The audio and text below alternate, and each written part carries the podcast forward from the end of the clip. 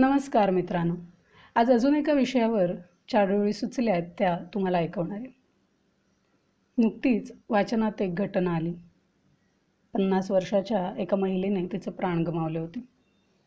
ही बातमी तिच्या मैत्रिणीला मधूला समजताच तिच्या मनात अनेक आठवणी उचंबळून आल्या.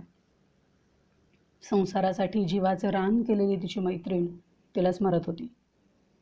नवऱ्याची फिरतीची नोकरी घर मुलं सासू सासरे सगळ्यांचं सगळं करत आली होती. कधी म्हटलं भेटावं तर बहुतेक वेळा ती नसायचीच. घरातील माणसांपैकी कोणाचं ना कोणाचं काही असायचंच. अगदी क्षुल्लक असलं तरी ती त्यालाच प्राधान्य द्यायची. स्वतःला काय हवंय काय करावंसं वाटतं याचा विचार खचितच केला असेल तिने. मधुला वाटलं कोलमडून गेलं असेल सगळं घर. नवरा तर अगदीच भांबावला असेल. तिने फोन करायचं ठरवलं. पण तिचा तर भ्रमनिराश झाला.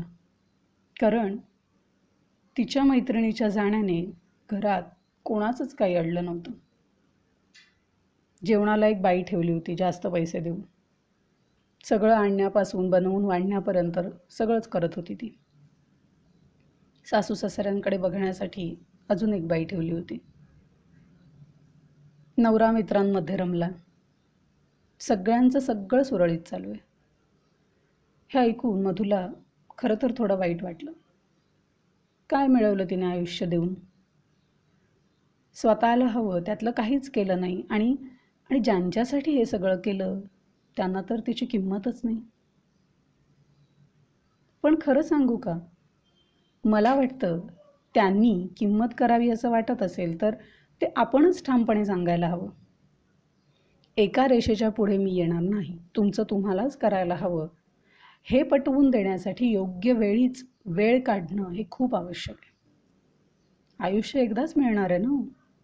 मग त्याचा आनंद लुटणं यात पाप कसलं? मुळात बायकांना स्वतःसाठी काही करायचं असेल तर उकाचच अपराधी असल्यासारखं वाटत राहतं. यातून बाहेर पडून स्वच्छंदी जगणं हाच मूलमंत्र आहे. या सगळ्या विचारांनी डोक्यात काहूर माजवलेला असताना सुचलेल्या काही ओळी आज मी तुम्हाला ऐकवणार आहे. नक्की ऐका. सांगा कशा वाटल्या? कदाचित चाळीशीच्या आतल्या ज्या बायका आहेत त्यांना या सगळ्याशी जोडून नाही घेता येणार. कारण परिस्थिती बदलती आहे पण चाळीशीच्या पुढच्या बायकांना नक्कीच हे सगळं पटल्यासारखं वाटेल. नक्की ऐका. हे बाबासाठी हे भावासाठी हे मित्रासाठी हे नवऱ्यासाठी हे मुलासाठी राहीलच काही तर स्वतःसाठी. सगळ्यांसाठी सगळं करायचं. तिच्याकडे कोणी वळूनही नाही बघायचं. राहिलं किंवा चुकलं काही की मात्र नजरेनं घायाळ करायचं. तिने आमच्यासाठी काही करणं ही तिची गरज बनते. तिची गरज पूर्ण करताना तिचं आयुष्य वेचून संपते. तिलाही समजत नाही. रोजची नवीन धडपड सवय बनून जाते. तिलाही कळत नाही रोजची तिची धडपड सवय बनून जाते. तिच्या या सवयीची सगळ्यांना चटक लागून जाते.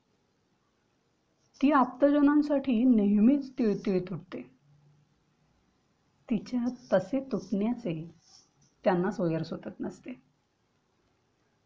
शरीर आत्म्याच्या जखमा घेऊन रात्र रात्र विवळते. पण तिला लागलेली सवय त्या जखमांवरही भारी पडते. रात गई बाद गई होते पहाट किलबिलाटाने. रात गई बात गई होते पहाट किलबिलाटाने अपमानाला गिळून कर्तव्य बोलावते प्रेमाने. असं सगळं जगताना आयुष्य नवीन वळण घेतं. असं सगळं जगताना आयुष्य नवीन वळण घेतं. अंगातले त्राण कमी झाल्याचं अचानक समोर येतं. तिच्यासाठी कोणी काही करायची कोणालाच सवय नसते. तिच्यासाठी कोणी काही करायची कोणालाच सवय नसते. आणि हे लक्षात घेऊन ती आपणहूनच एक्झिट घेते. ती गेल्यानंतरही फारसं काही विस्कटत नाही. ती गेल्यानंतरही फारसं काही विस्कटत नाही. तिच्या विस्कटलेल्या आयुष्याची घडी मात्र कोणी घालत नाही. तिचं असणं जसं गृहितक असतं तसं तिचं नसणंही गृहित धरलं जातं. तिचं असणं जसं गृहितक असतं तसं तिचं नसणंही गृहित धरलं जातं. तिला हे समजेपर्यंत तिचं आयुष्यच हातातून निसटून जातं. तिला हे समजेपर्यंत तिचं आयुष्यच हातातून निसटून जातं. म्हणून म्हणते मैत्रिणीनं म्हणून म्हणते मैत्रिणींनो कधीच उशीर झालेला नसतो. हातात आहे आयुष्य तोवर स्वतःत बदल केलेला बरा असतो. वयाला मारून लाथ मनाला घाला साध वयाला मारून लाथ मनाला घाला साध त्याला मारून जगला असलात तरी नक्की देईल ते प्रतिसाद. सगळ्यांनी मिळून सगळं केलं तर प्रत्येकाला वेळ मिळेलच की. त्या स्वतःच्या वेळेतून ती नवीन फुलबाग फुलवेलच की. प्रसन्न मनाने जगताना आयुष्य होईल सुंदर. प्रसन्न मनाने जगताना आयुष्य होईल सुंदर.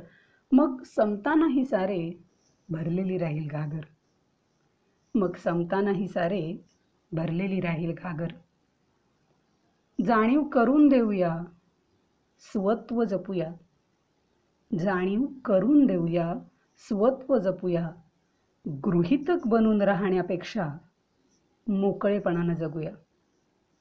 गृहितक बनून राहण्यापेक्षा मोकळेपणानं जगूया.